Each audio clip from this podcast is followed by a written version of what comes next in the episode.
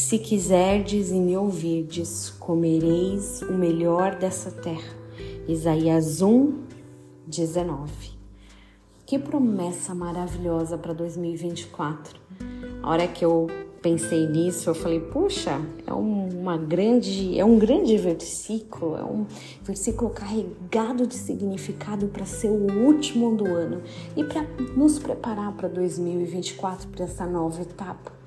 Mas não se engane com o tamanho dele ou com essa promessa de comer o melhor da terra.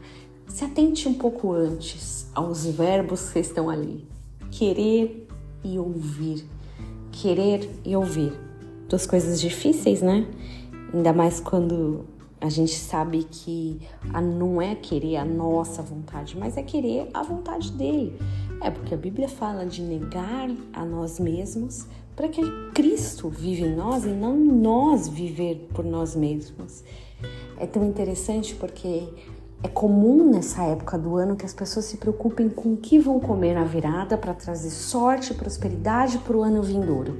Se eu comer, se eu tiver sementes de romãs ou uma lentilha preparada desse jeito, ou evitar carnes de aves que ciscam para trás, neste ano eu vou ter prosperidade. E a gente vai adaptando essas, essa cultura na nossa vida cristã.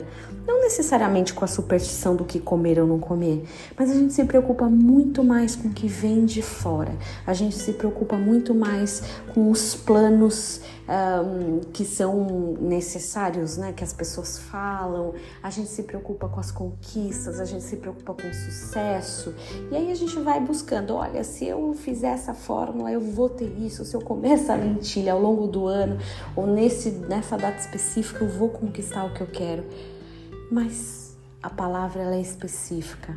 Querer a vontade dele e ouvir.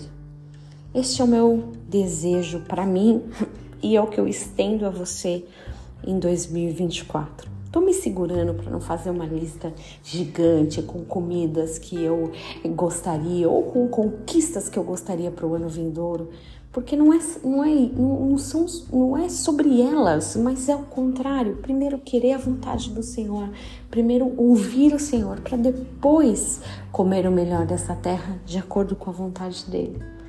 Eu declaro que 2024 vai ser um ano que você vai ouvir ao Senhor como nunca. E que a vontade dele vai ser a tua vontade de uma forma simples. Que a gente pare de lutar com os nossos próprios desejos, aquelas inclinações que tantas vezes o Senhor já nos mostrou claramente: tira isso da tua cabeça, isso daí não, não é legal, não é esse o caminho, mas a gente ainda insiste em comer essa lentilha achando que vai dar certo.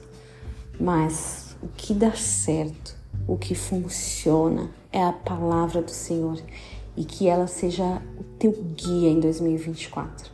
Eu declaro um ano de paz, de amor do Senhor, de graça dele derramada sobre a tua vida e mais do que tudo, que a, a vontade do Senhor seja tua vontade, que você possa ouvi-lo todos os dias. Um feliz 2024.